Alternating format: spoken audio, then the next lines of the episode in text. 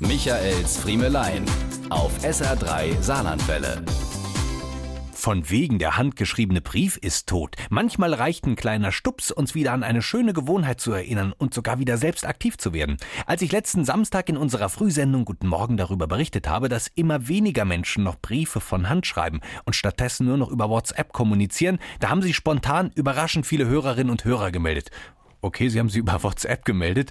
Aber ein Brief hätte jetzt auch wirklich zu lange gebraucht. Die einen taten kund, dass sie sehr wohl noch Briefe schreiben, etwa an weiter entfernte Brieffreunde oder zumindest Urlaubspostkarten. Die anderen bedauerten, dass sie keine Briefe außer Rechnungen und Werbung mehr bekämen.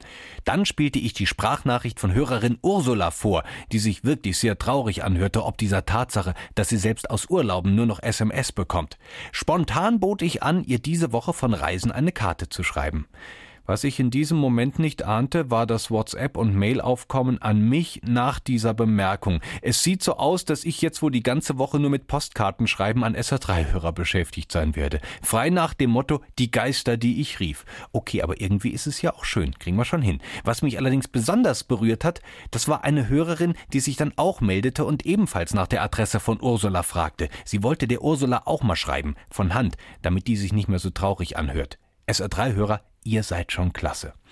Ach, noch ein PS von mir, ja? PS wie im Brief. Bin schon unterwegs auf Reisen, kann also keine weiteren Postkartenwünsche mehr annehmen.